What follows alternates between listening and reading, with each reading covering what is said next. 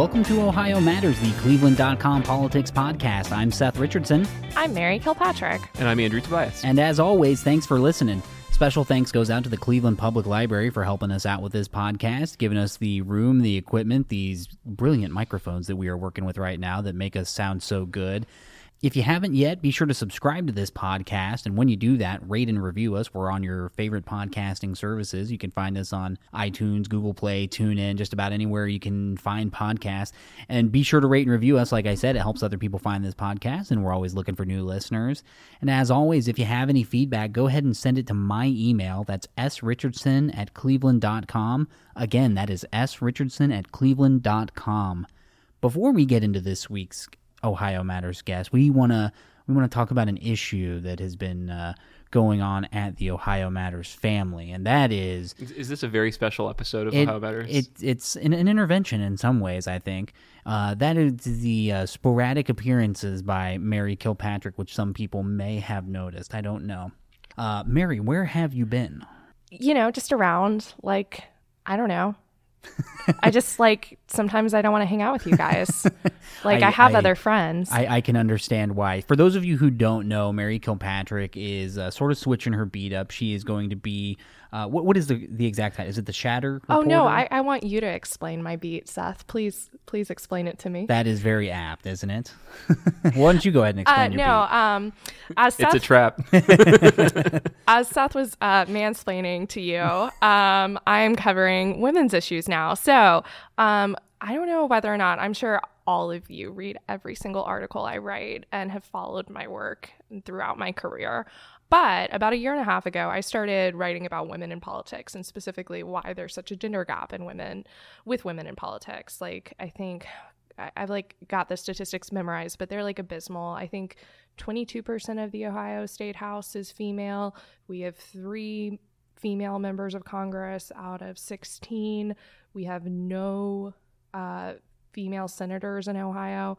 There's never been a woman directly elected to um, be Ohio's governor. So I, I was basically started a series talking to women politicians about why this is and, and some of the challenges that they face that maybe their male counterparts don't face and how um, you know you can or they can they think that we can improve women's numbers in uh, elected office and it's important because right like women make up 50% of the population but they're severely underrepresented in government and if you know they're not women at the table then half of the population is not represented fairly in, in my opinion i think. So i went down that whole rabbit hole and i got really passionate about it. Um, and so a few months ago i got offered a really great opportunity to sort of explore women's equity issues overall. And the most interesting thing that i've found like as i've talked to women in business and small business and executives and politics and women of all walks of life is it's all sort of the same thing right? Like the men are in charge. There are these circles of power, and it's difficult for women to break in and, you know, become executives, become politicians, become, you know, enter these sort of fields. And it's like places that you wouldn't even expect. It's like the superintendent's office at, you know, schools. Like there's a gender gap there. Um, so it's really pervasive. It's really interesting. So that's sort of the reason why I haven't been here. But it's not that I don't like like you guys. I think you're fun. I just have other friends who are girls. We've we've mended the fences. Where can people find your work? They can find my work at cleveland.com slash shatter. Get it? Shatter is the name of the beat because the glass ceiling is being shattered. There we go. Uh, go. Be sure to go on there, read some of her work. It, read all of her work. Frankly, don't read some. Read all read of it. Read all of it, and you can also like us. Um, we're on Facebook. Um, so I will still be on the podcast. I still talk to men sometimes. So maybe I'll be on an episode with a man, but mostly I'm focused on women's issues. So, what do you guys think about that? so speaking of women in politics, yeah, so y- yeah. you guys had a had a seamless seamless transition. In, on um, the show. Yeah, this week on Ohio Matters, we had Betsy Rader. She is the Democratic candidate for the 14th congressional district. Incredibly interesting. It's it's Uh, that that district looks uh, competitive. It probably you know maybe shouldn't be. Um, it really hasn't been for the past about 15 years. But uh, Betsy's a very interesting candidate. I don't know, Mary. Mary what do you think? She's basically the prime example of this national trend. Uh, this thing like the Year of the Woman is its like you know I guess official title, but we're seeing more women run for Congress um, than we have in in the recent past or maybe ever, um, mainly on the Democratic side. And there's a lot of energy and enthusiasm um, among women who are trying to seek office. And in Ohio, we really don't have that many female candidates who are, are challengers who are hoping to enter office, who are sort of new to politics and, and going at it like Betsy is. Um, and so she's kind of an example of a national trend, I'd say, that we're seeing of the, just this huge amount of enthusiasm um, among female candidates. Um, and, you know, none, and, and Betsy said it, like, none of these candidates, like, will say explicitly, like, I'm running because Donald Trump, you know, but like, there is, I think, a grain of that to why a lot of these women are running. Like, his, sort of the perceived threat that some women have um, when they think about Donald Trump to their, you know, reproductive rights or, you know, uh, just some of the things that he said about women, um, some of the comments that he's made about women is a motivating factor, I think, for a lot of these candidates. And I think it's not necessarily the reason why Betsy Rader would say she's running. I think she'd say she's running because she's a healthcare advocate and she has a lot of, you know, passion behind making sure that you know, healthcare is fair and affordable. But I, I think that Donald Trump and, and his election and sort of the enthusiasm around women and, and women's marches, like I, I think that sparked something as far as her decision to run. It was a yeah very uh, fascinating conversation. Uh, with that, let's go ahead and get to the beginning of it. Betsy, thank you so much for joining us. Thanks for having me today. All right, let's get into it. So you're a lifelong Ohioan. For people who don't know, you are running for the 14th congressional district as a Democrat. You are an employment attorney. You focus on kind of whistleblower and empl- uh, discrimination cases. Uh, so tell us a little bit about your background, about growing up in Ohio and kind of where you come from and all that. Sure, thanks for asking.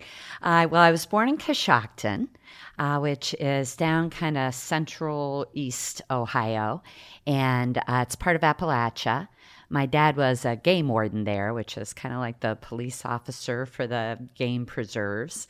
And my uh, mom had grown up down in Thornville, Ohio, on a dairy farm. And uh, she was a stay at home mom back then. And then uh, we ended up moving eventually to Newark, Ohio, which is east of Cleveland and it's kind of a you know 40,000 person manufacturing type of town and I went to the public schools there. Uh, when my mom was nine, she and my dad divorced, and they had four kids. And she had a high school education and virtually no employment experience. Uh, so we were really poor.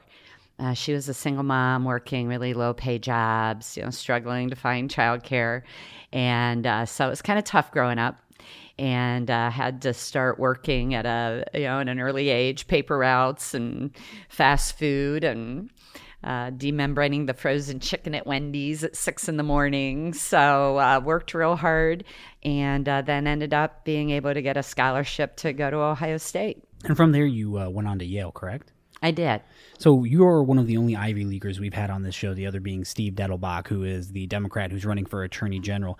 Uh, how do you think you managed to get from Coshocton to Yale? I mean, it seems like a uh, an atypical route. I don't know how many Yale graduates come from Coshocton. uh, there were probably not many, um, but. I think that the thing, and you know, I, I don't know if you saw, I had this op ed that was in the Washington Post that was a rebuttal to Hillbilly Elegy that was written by somebody else who went from a town in southern Ohio to Ohio State to Yale Law School. And when I wrote that op ed, which ended up kind of going viral last year and was named one of their top op eds, when I sat, I sat and really thought um, when I wrote that op ed about, you know, for instance, why did I achieve that when, oh, for instance, my own siblings um, didn't end up going to college out of high school? And it was because I had opportunities. It was you know, public school teachers who encouraged me to go to college when that was not necessarily an expectation.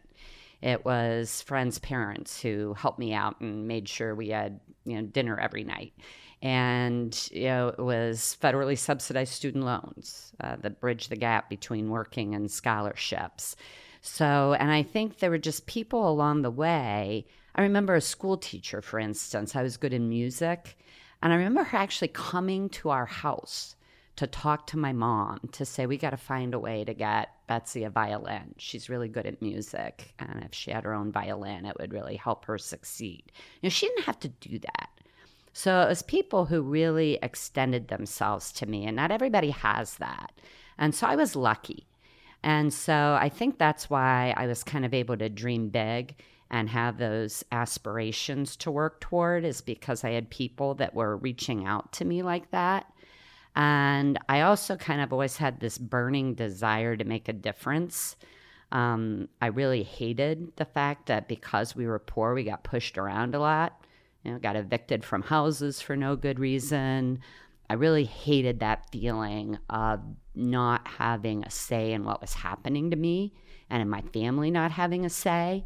So I was really driven to have a job like being a lawyer, where I saw lawyers as people who had a way of getting control that, and they had a way of not just having a say in their own destiny, but they had a way of advocating for other people and making a difference for those people.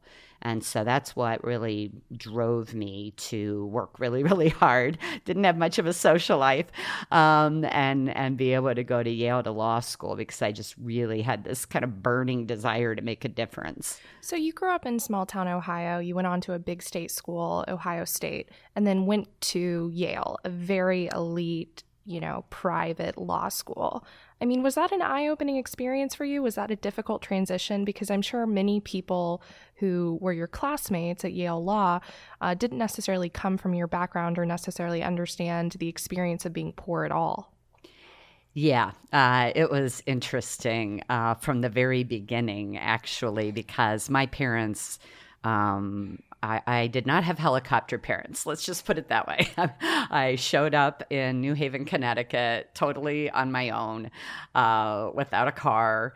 And uh, for instance, I had been put on a wait list for the law school dorm and I showed up and I didn't have any place to live.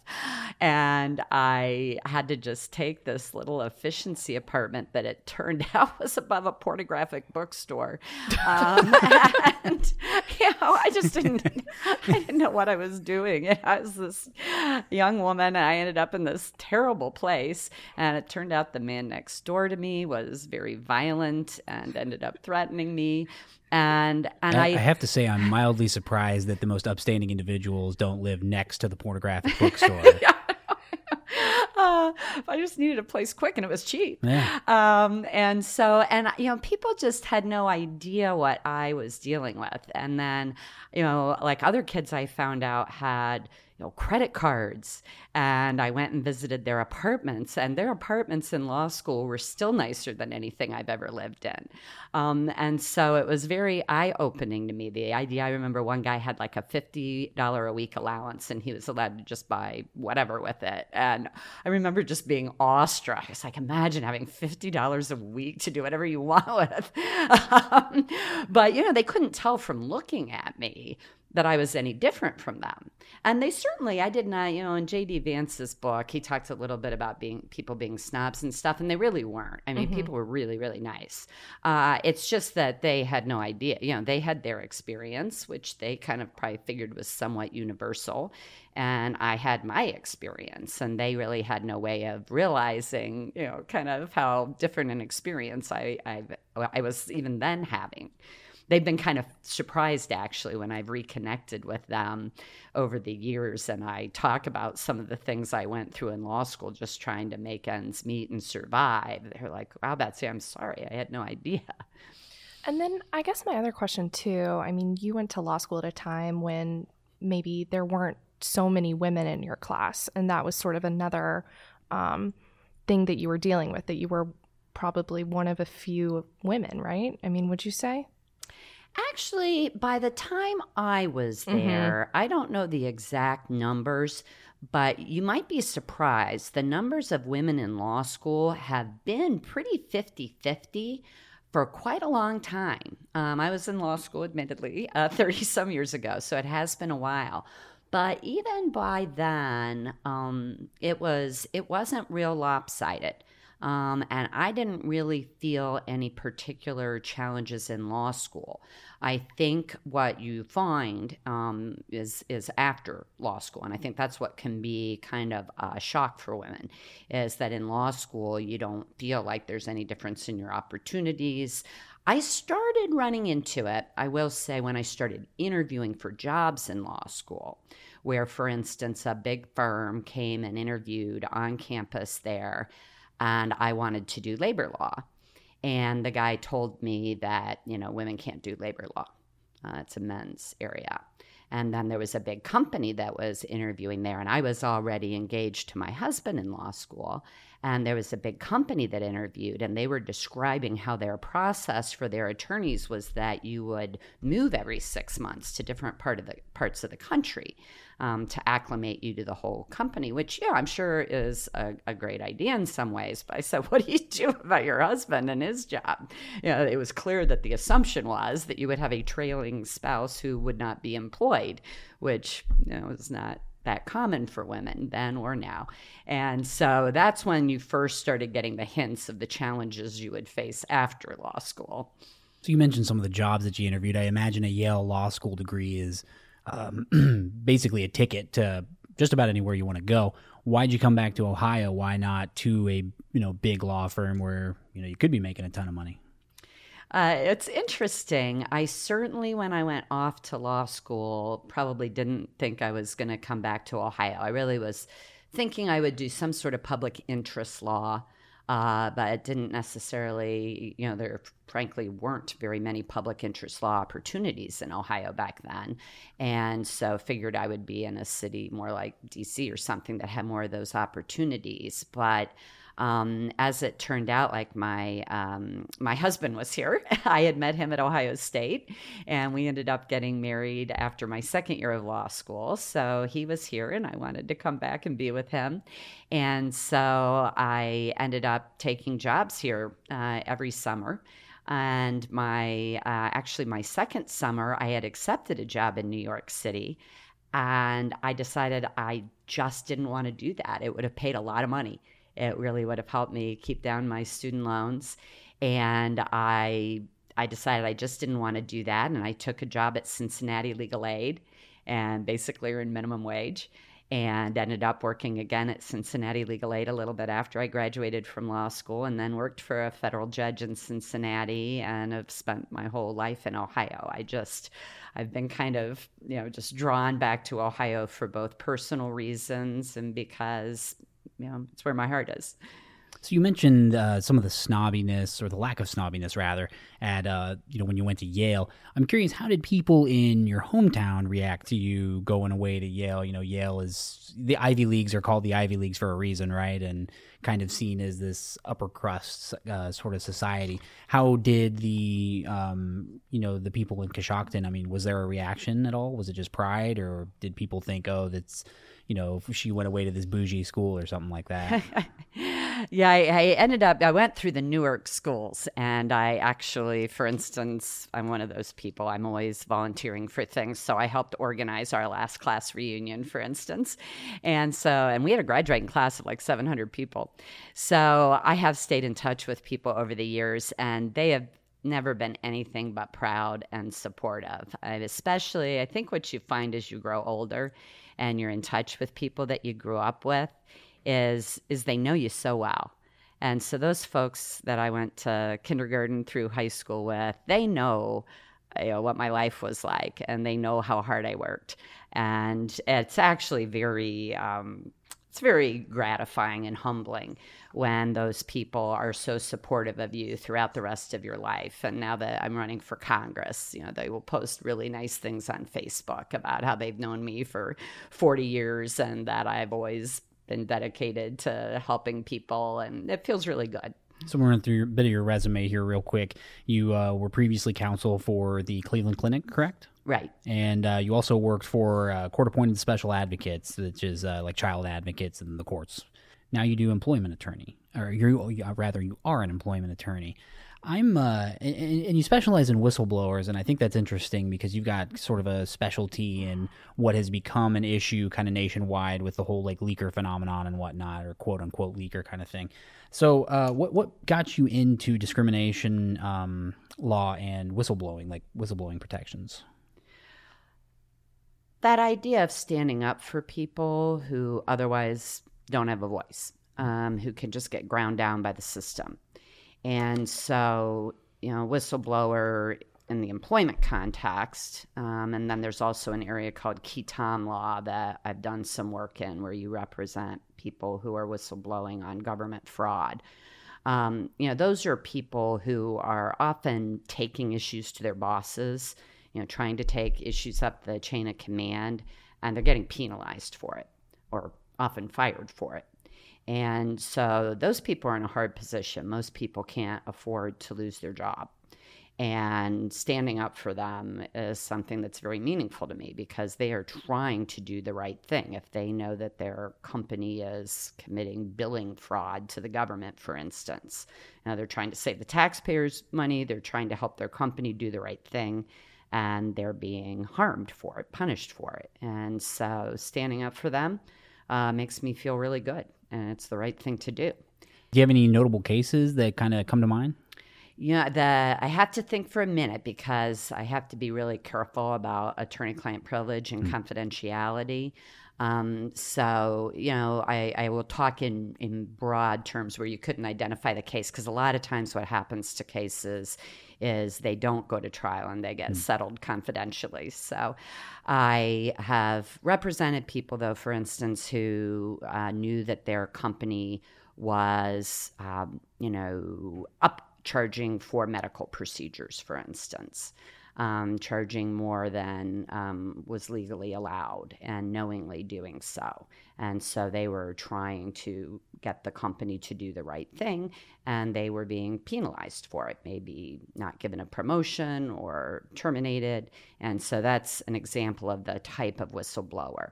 Um, in more of a traditional employment context, you have people who speak up, for instance, about not being given overtime pay and they might bring up a claim under the Fair Labor Standards Act that people are misclassified. And so they bring, um, you know, they bring that to the attention of management, and they are terminated for it instead of being given the the pay that they were entitled to. So those are the types of cases that I am motivated by and, and really like being able to help people with. So we've had this debate kind of nationally about what a whistleblower is or who a whistleblower is, and I'm curious, who do you think a whistleblower is? Is is a Chelsea Manning type of whistleblower? Is an Edward Snowden type of whistleblower? Is a Lilly Ledbetter a whistleblower? Who who makes a whistleblower? What makes a whistleblower? I guess of those three, you know, the type of person I represent is the Lilly Ledbetter type person uh, who, uh, and that case, you know, she found that she was being paid uh, less than somebody doing the same job, and that there was a pattern between men and women.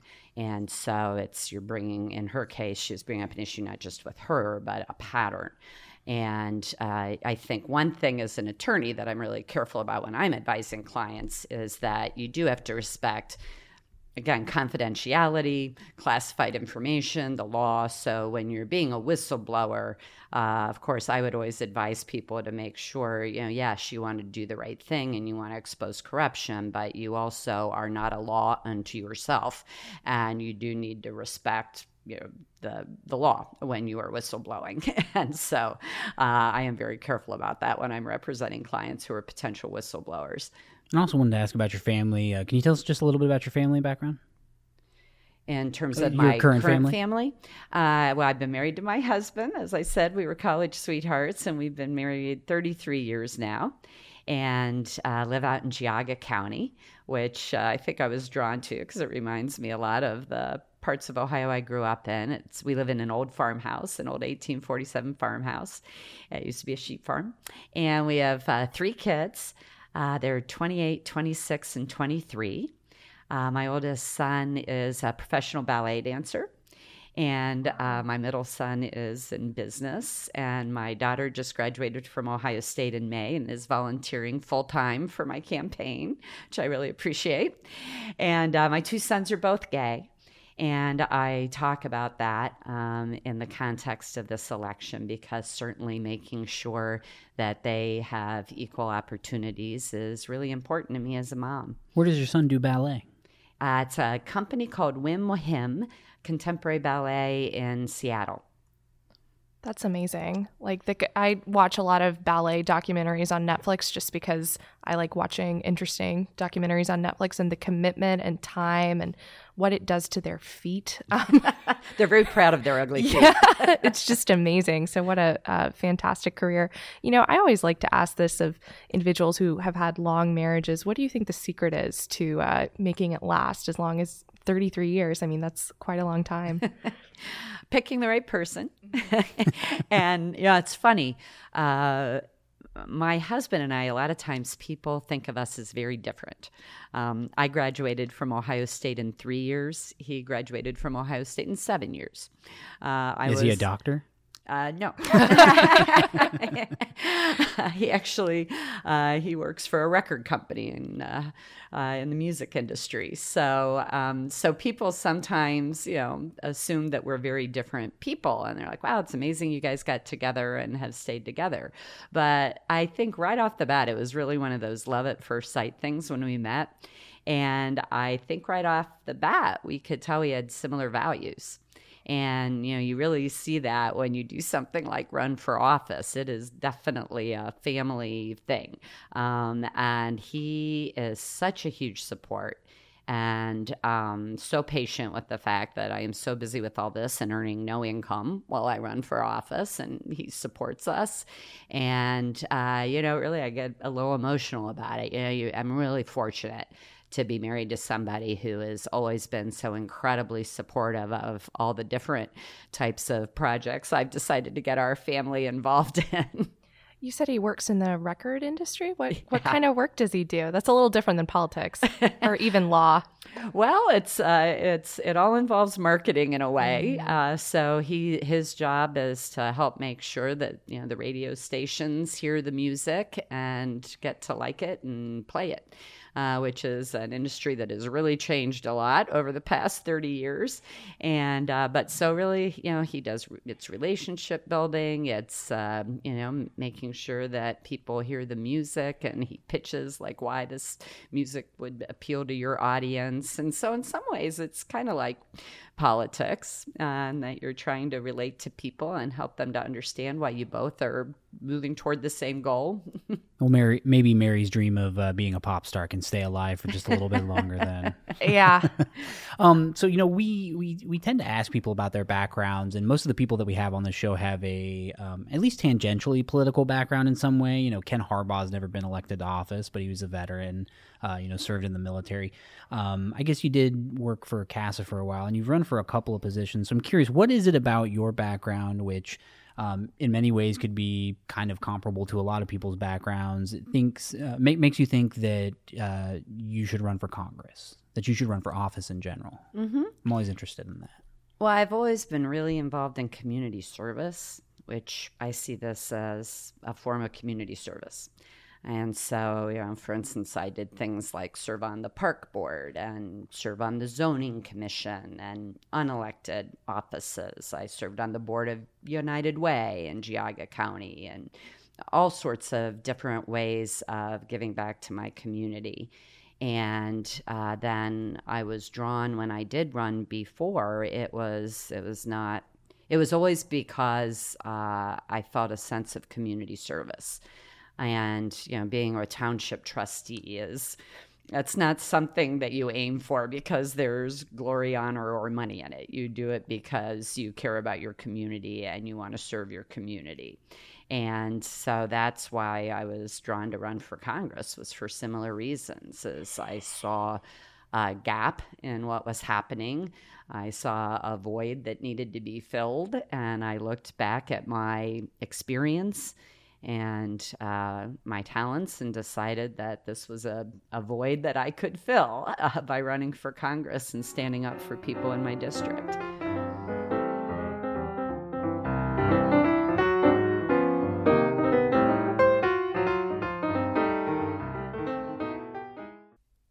Do you get Capitol Letter? It's the must have daily read for State House happenings. Five mornings a week, Cleveland.com provides a daily intelligence briefing filled with succinct, timely information. It's perfect for people, businesses, and organizations that care about decisions made by lawmakers, the governor, and all of state government. From breaking news to rumblings in the rotunda, if you're not getting Capitol Letter, you're missing out. For more information, visit cleveland.com slash capitol letter. That's cleveland.com slash C A P I T O L L E T T E R. So, Mary, you said earlier that you felt that Betsy Rader was kind of an example of sort of the, the year of the woman, or at least an example that we have in Ohio. So, why is that? I think she is because she has never held elected office. She's only run for uh, much smaller positions on a local level before, and, and I don't think she's ever won. And I think that she she is uh, new to politics. She's running for Congress. She said that she really decided to run after the healthcare debate and whether or not Congress was going to reform um, the ACA, Obamacare, and that's when she really got energized about running. Um, but she said when she was sort of at these the women's march in Cleveland, the, the sort of seed was planted for her to think about running, and I think that's sort of the same sort of genesis that a lot of women are running. Did, did she have any observations about what it's specifically like, I guess, or maybe, you know, just from the perspective of somebody who's running for office as a woman? Yeah, I mean, I think like it's it's what you hear from a lot of female candidates like you're women, it's harder to break into these sort of circles of power is is how I've sort of heard it, which sounds very sinister, but it's the people, it's the power brokers, it's the people with the money, it's the people who write the checks to help candidates succeed. And in you know, in today's world, money is so important uh, to run a successful campaign. And I think that she acknowledged the fact that it is more difficult for women candidates to um, raise the funds that they need to succeed. Um, and it's because they're not sort of in already in these sort of male dominated uh, fundraising networks. With that, let's get back to the interview with Betsy Rader. So, we're going to kind of switch gears. I want to ask you, what were you doing the night that Donald Trump was elected president back in 2016? I was actually working as a legal poll observer. So uh, that evening, I had I had spent the entire day uh, at some polling places, making sure that the voter laws were followed. And uh, so then by the time I got home, because, you know, after the polls close, there's all these, you know, legally required procedures of how you lock down the machines and preserve the integrity of the vote. So I got home fairly late um, that night. Uh, so it was probably 10 or 11 by the time I got home. And then we stayed up. And I think that Hillary Clinton ended up conceding at about two or three in the morning. And then I spent the night on the phone with my kids, who were terrified. Um, my sons were really concerned and wanted to know what does this mean for us? Are we still going to have equal protection under the law? And that's how I spent my night. You know, uh, we talk a lot about this blue wave in 2018 where there's a lot of energy around the democratic movement um, and we're seeing a lot of women um, throw their hat into the race and decide to run um, especially on the democratic side. Um, i'm curious did donald trump's election as president have any influence on your decision to run for congress? Sure. Sure. Um, and i would say i had really never contemplated running for Congress before. And I would say when we got together here in Cleveland for the Women's March, um, and you watched the outpouring of women across the world, um, what you saw, I think, was a collective plea for respect and for our voices to be heard. And that same alarm that my sons had, I think you saw these women having that are we respected? Will we be listened to in the future? And I, I wouldn't say that during the march I really started thinking yet about running for Congress. That came later when they were trying to repeal the ACA. Um, but certainly all those things ended up adding up because they were all pieces of this, uh, you know, of this continuing fear that we really didn't have a democracy anymore, that we really didn't have a system where people were being heard anymore. So, around the time of the Women's March, that's when you sort of started thinking maybe um, about politics, you'd say, running for Congress?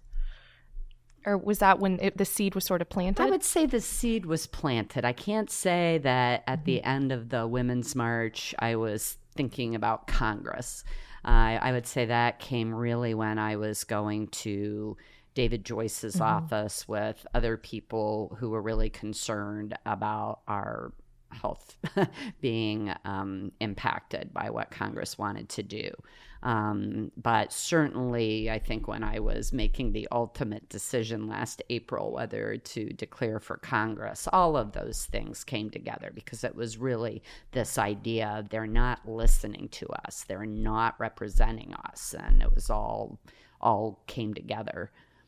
Do you consider yourself part of this Year of the Woman in 2018 movement? You know, like I said, this much discussed increase in women, especially on the Democratic side, running for Congress this year.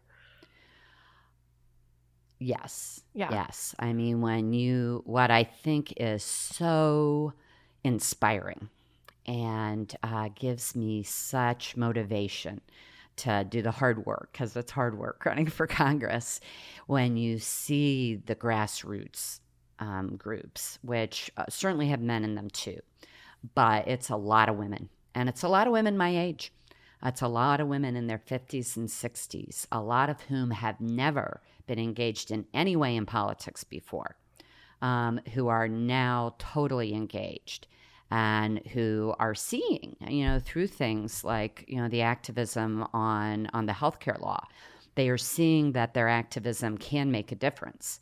Um, and they want to keep that going forward. So, you know, this year of the woman, I don't think um, you can focus on the women who are actually running, but I think what you really need to focus on is the women who are doing the hard work. Isn't that how it often is?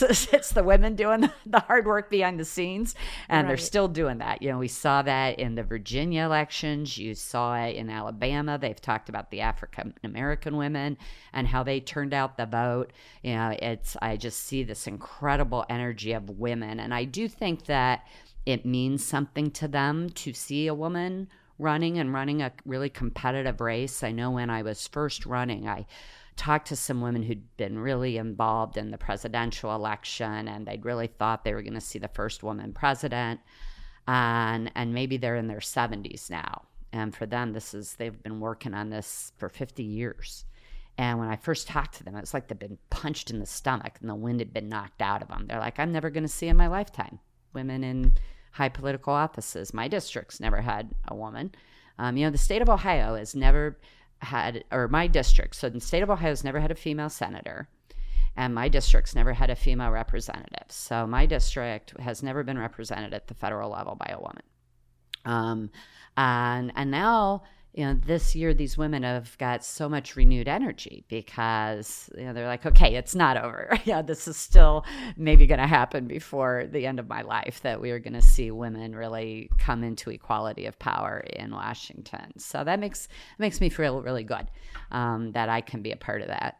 Do you have any other thoughts about why so many women are running for Congress this year in record numbers? I mean, you know, what can you sort of pin that trend to? I, I think you know it reflects kind of the things I've talked about there that um, that so many women are tired of not feeling like they are truly represented. Um, that you know you when you you know you had to have this fight this year over breastfeeding on the floor of the Senate that uh, you know it should feel kind of weird to people that that hasn't been an issue yet but this is the first time that that really had to come to a head as an issue you know the fact that we still just have 20% of our representatives in congress are women and that that I forget the exact figure, but that's one of the lower in the world. Um, you know, there are uh, countries all over the world that have much more equal representation of women in Congress or in their bodies. And we do bring different perspectives. Um, you know, I have experienced sexual harassment. I have been discriminated against. You know, when I told you those stories in law school, you, know, you can't be a labor lawyer because you're a girl. Um, you know, I've had those experiences. Um, I took time off to stay home with my kids because back in the 90s, part time work was not a thing. Um, and so, you know, there came a point, my husband's on the road a lot. I came a time I just stayed home with my three kids. And so I've had experiences that a lot of men cannot bring to the table like that. So when we're talking about things like family leave, um, I bring experiences that they haven't had.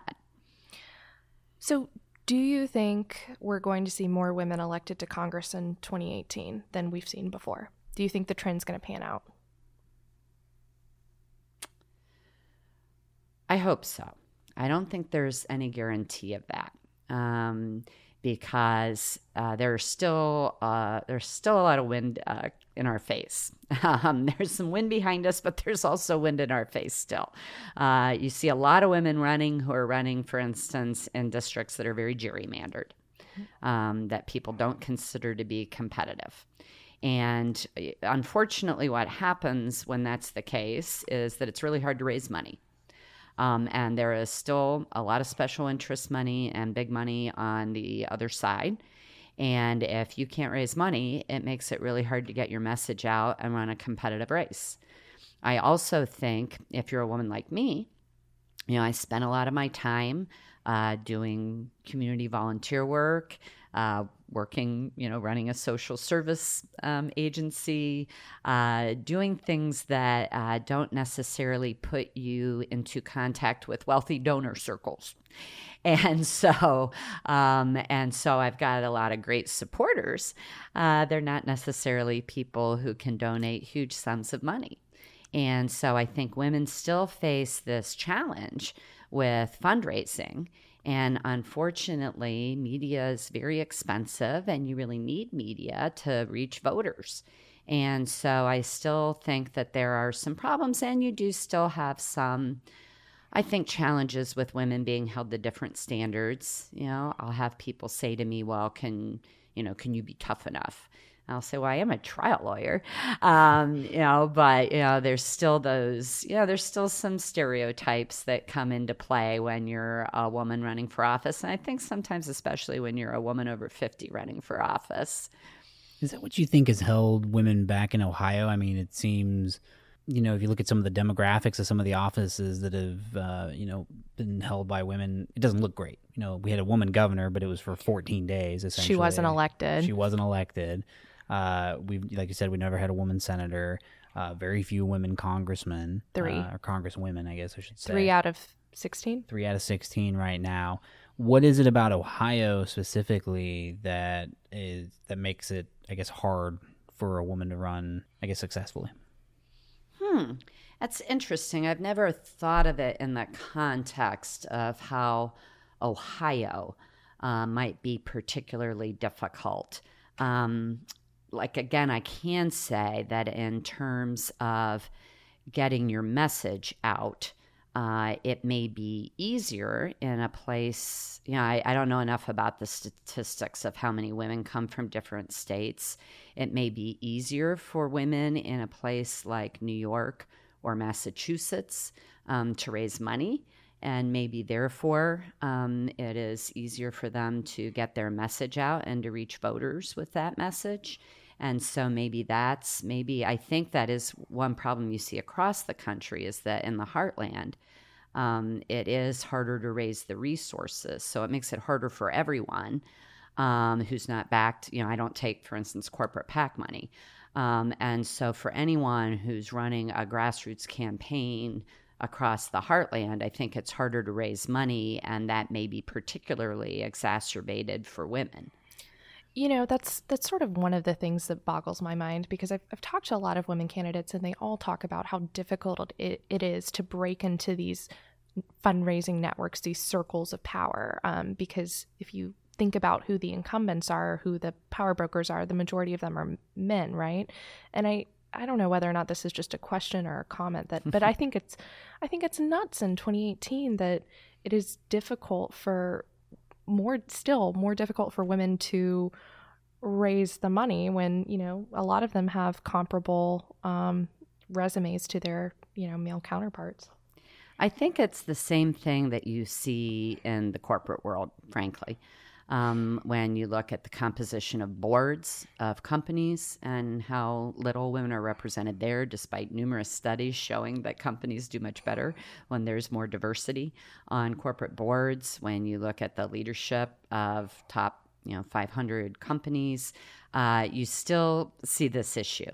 And I think sometimes it's that unconscious bias. I mean, we all like people who are like us. You know, mm-hmm. it's just kind of natural that people gravitate to people who are similar to them, who like to talk about the same things, who have similar experiences, and um, and you know that's why uh, you know it's important sometimes to intentionally diversify. That you have to be more conscious about who you're hiring and who you are promoting instead of just doing what's comfortable. Instead of just hiring you know your friends' kids, uh, it's important to actually post the job and get applications and treat them seriously. Um, and so I think that uh, what happens in politics is what we see still happening everywhere. Um, that the people who are already in leadership are within a certain parameter and they tend to want to mentor and promote uh, you know it's just i don't think they're intentionally a lot of the times trying to hurt women and help men i just think they're more they just feel more simpatico sometimes with the people who are more similar to them. right. So, I mean, we've sort of gone through the problem. What do you think the fix is? How do you think we can, you know, get money behind women, you know, basically give women as fair a shake as, as their male counterparts in politics?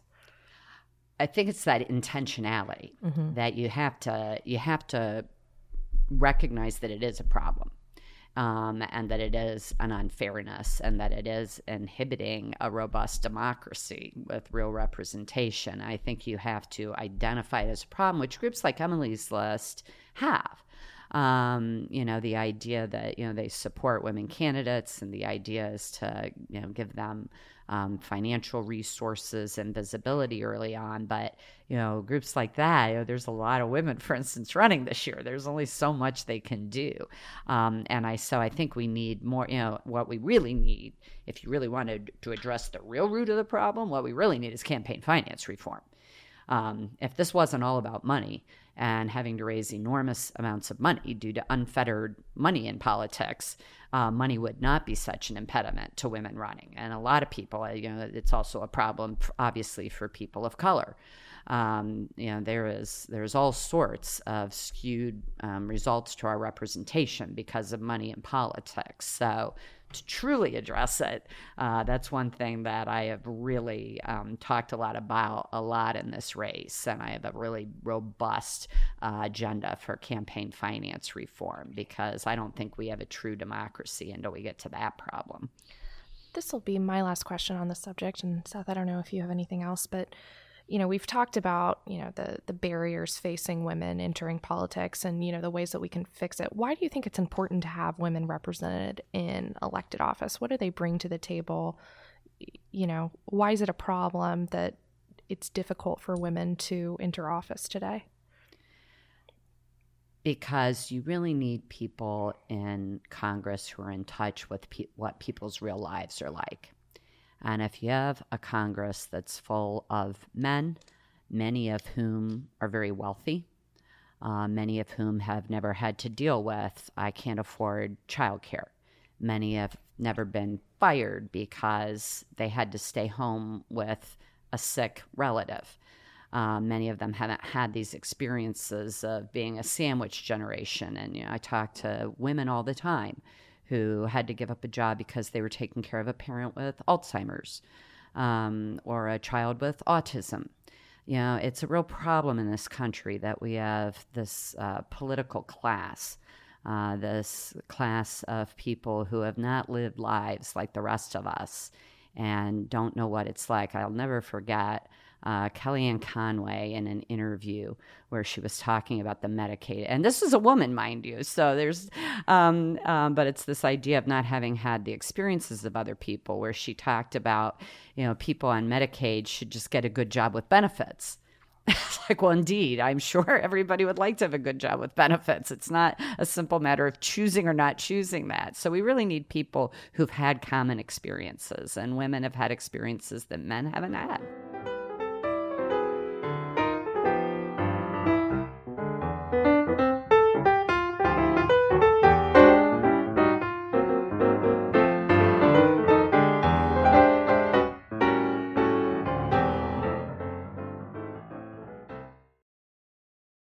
So I think we should sort of step away from talking about Betsy Rader as a woman because, like, that is like you know one fact about her biography. She's also um, an attorney. She sort of grew up in poverty and was able to sort of come out of it on the other side as a you know Ivy League educated, um, you know, uh, employment attorney, employment attorney, right? Yeah. Um, so let's talk about her as a candidate. Does she have like we we've talked a lot about her being the woman candidate and the pros and cons of being a woman candidate, but like, does she have a shot at winning? I think she's got a pretty good shot of winning, all things considered. You look at that race, you look at that district, you look at the dynamics, you look at her as a uh, candidate, and yeah, it's not like she's just some name on a ballot or anything like that. She's got a pretty compelling backstory. She's got uh, you know professional credentials that I think could make her very competitive. She's got an environment that not only you know is favoring uh, you know women necessarily, but is favoring Democrats. You can see that via the uh, Dave Joyce ad where he's kind of running from Republicans and criticizing the president. Uh, that's pretty atypical in really any presidential or any uh, congressional race for you to be not just even saying, "Hey, you know, I'm my own man and I'm I'm an independent voice or whatever." There's always been that kind of maverick type in there, but to go in and actually say, "I stood up to Republicans, my party."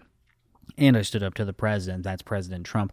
Um, it, it's a telling sign. I don't know that it necessarily indicates that, like, oh, it's going to be, uh, you know, margin of error race or anything like that. But she's been able to raise a boatload of money. She's been, I, I call her candidacy or her campaign pretty successful by just about any measure right now.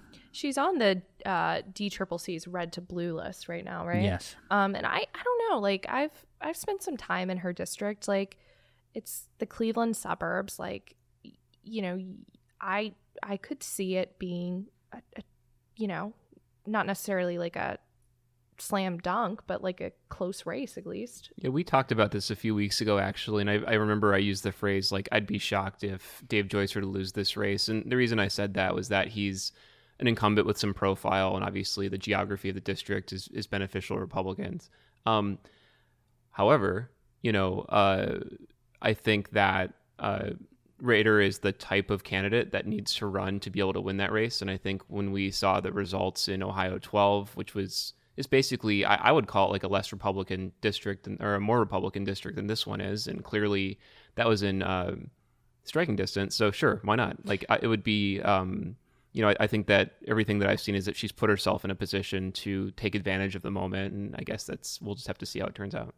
Do you think it's a sign or something is a glimmer of sort of the movement, the fact that some of these districts right now are, are competitive for Democrats? Well, I saw a sign, um, and it wasn't that Ace of Base song. Uh, it was that ad that Seth mentioned earlier from Dave Joyce. I mean, uh, that is a Republican incumbent running, basically running against the president in a in a Republican district, and you know you don't run that ad if you're not scared uh, of possibly you know losing. I mean, we saw from the Facebook analytics that that ad was targeted at women, which uh, is you know there's been polling out there that that is the weakest kind of point of the Republican coalition. So yeah, definitely that was that's what that's what kind of convinced me honestly. And you know, sitting down with her, like she is a very charismatic candidate. We've been blabbering a lot, but just one more thing. Uh, I guess I want to give credit where credit's due. So uh, you can't see it, dear listener, but uh, So Seth, several months ago, I don't know whether or not you remember, but ECOT, the uh,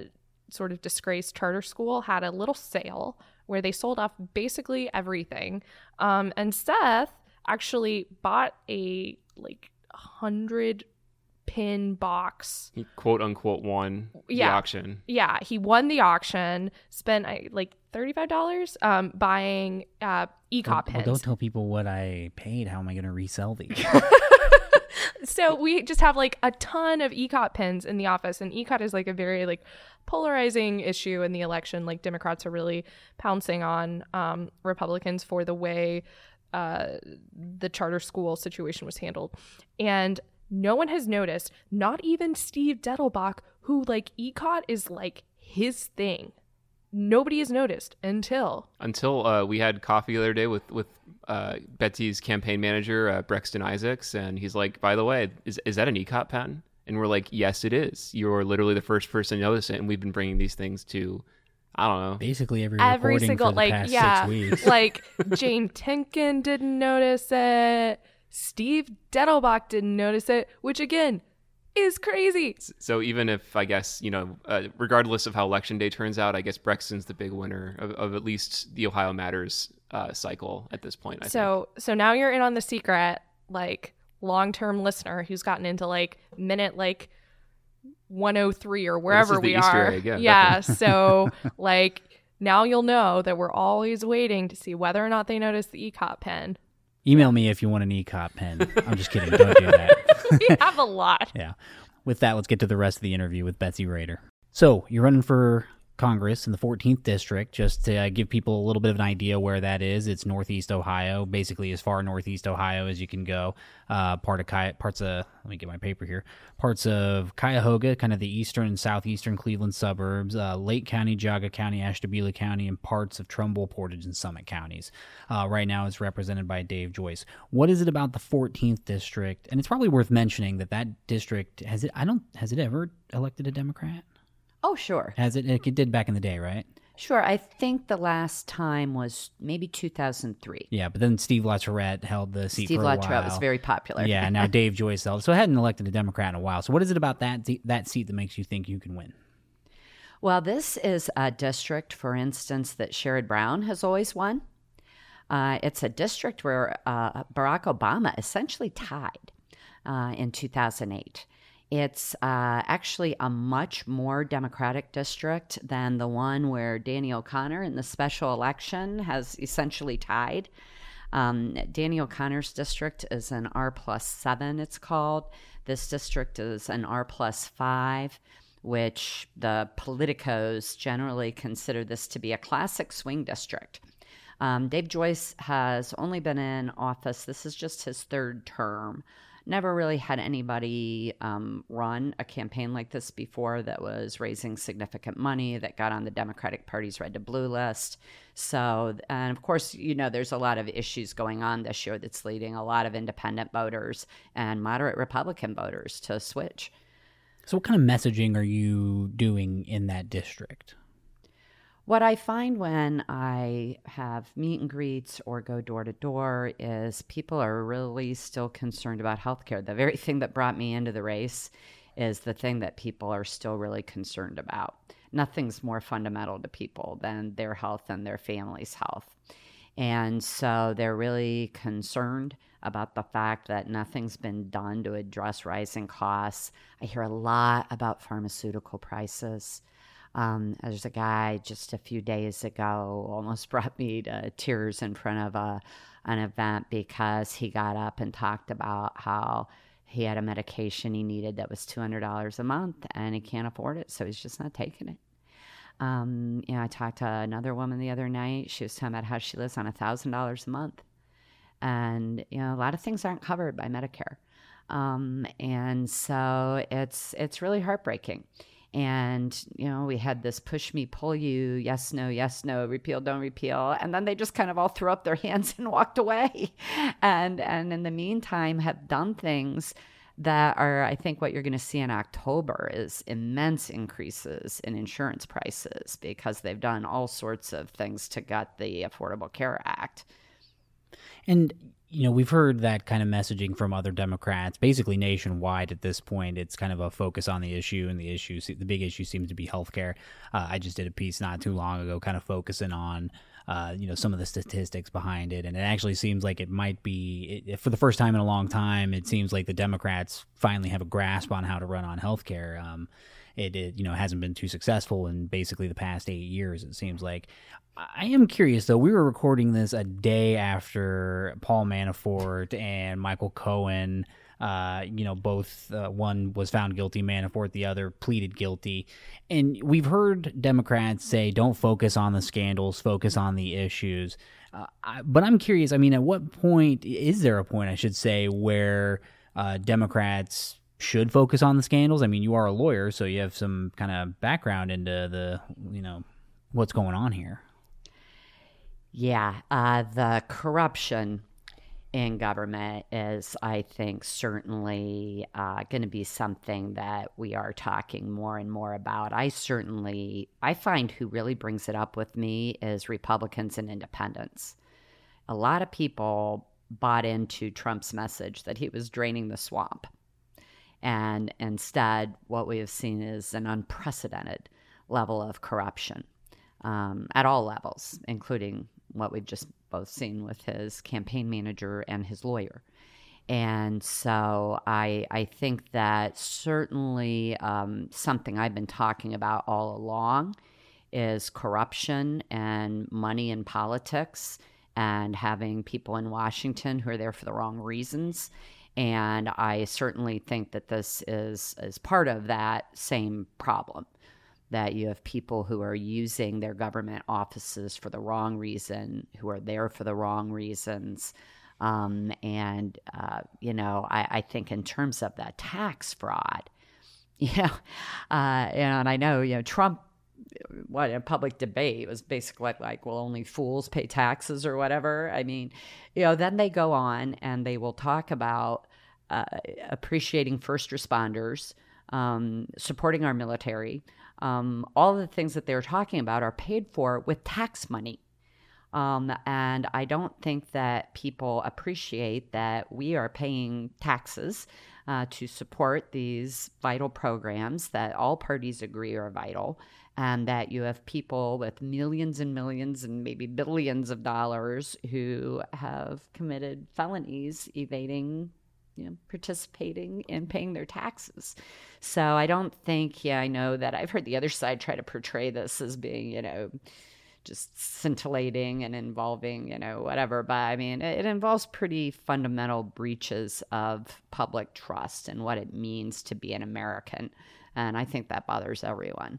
How do you get, uh, you know, your issues that you want to talk about? Uh, I, am just curious, as a, as a, candidate, how do you get that to break through as opposed to some of the more, um, you know, scandalous kind of stuff, like say, uh, you know, Russia or anything like that? How do you how do you break through and talk about healthcare? Or I, I guess let me ask it this way: Do people even want to talk about that? I mean, does that get brought up as much as say healthcare? It really depends on who you're talking to. Um, but I would say the vast majority of people who are not actively engaged in politics, you know, if you go door to door to talk to people, they're talking about healthcare. They're really not, you know, in my experience, of course, this is all anecdotal. They are not focusing on things like Russia. Now, people who are more engaged politically tend to be much more concerned and upset about our elections being compromised, about you know having to worry about the midterms and whether or not Russia is continuing to try to influence our elections. Um, but I would say, you know, what people call the kitchen table issues um, is what I find most people talking about when I'm out and about in the community. So we've heard a lot of talk about what Democrats have been kind of doing right this year, uh, performing very well in some of these special elections. All the polls seem to indicate that there's going to be, um, you know, I, I, hesitate to say a blue wave because you never know with the way the districts are drawn, but they seem to be doing fairly well in public opinion polls. Is there anything that you've noticed that the party has done poorly this year that you think they could do better at?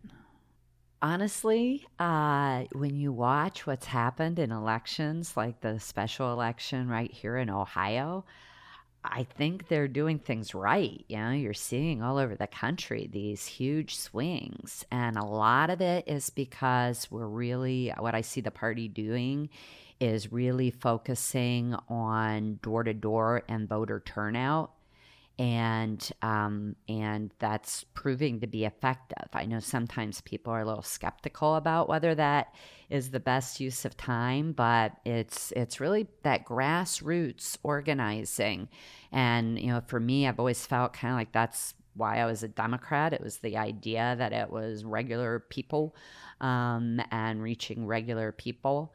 Um, and hopefully, to the extent that big money is drowning out our voices on TV or who knows who it is that's drowning us out on social media, um, hopefully that personal contact and you know focusing on having town halls and being very transparent and available to people. Uh, I hope that that is going to continue to make the difference in these elections. So, your opponent in this race, Dave Joyce, he recently ran um, an ad where he was kind of uh, almost distancing himself from congressional Republicans and uh, the president. We'll play a clip of it. Ohio's Dave Joyce. When Republican leaders in Congress tried to take away protections for pre existing conditions, I said no. I won the fight to fund the Great Lakes restoration, and when President Trump tried to take it away, I said no again. I'm Dave Joyce, and I approve this message because I'll do what's right for Northeastern Ohio even if it means standing up to my own party. What do you think of what, what did you think of that ad? What kind of went through your head when you saw it? That he was scared, um, that he was running scared away from his past record. Um, because I know I have, he doesn't tend to show up in the district a whole lot. And I've been in the district and I know what the sentiments are. And I know people are disgusted by Congress's lack of action and failure to be a check and balance. And, uh, you know, I think he knows that too. And he has failed to actually stand up to Trump or to Congress on important issues.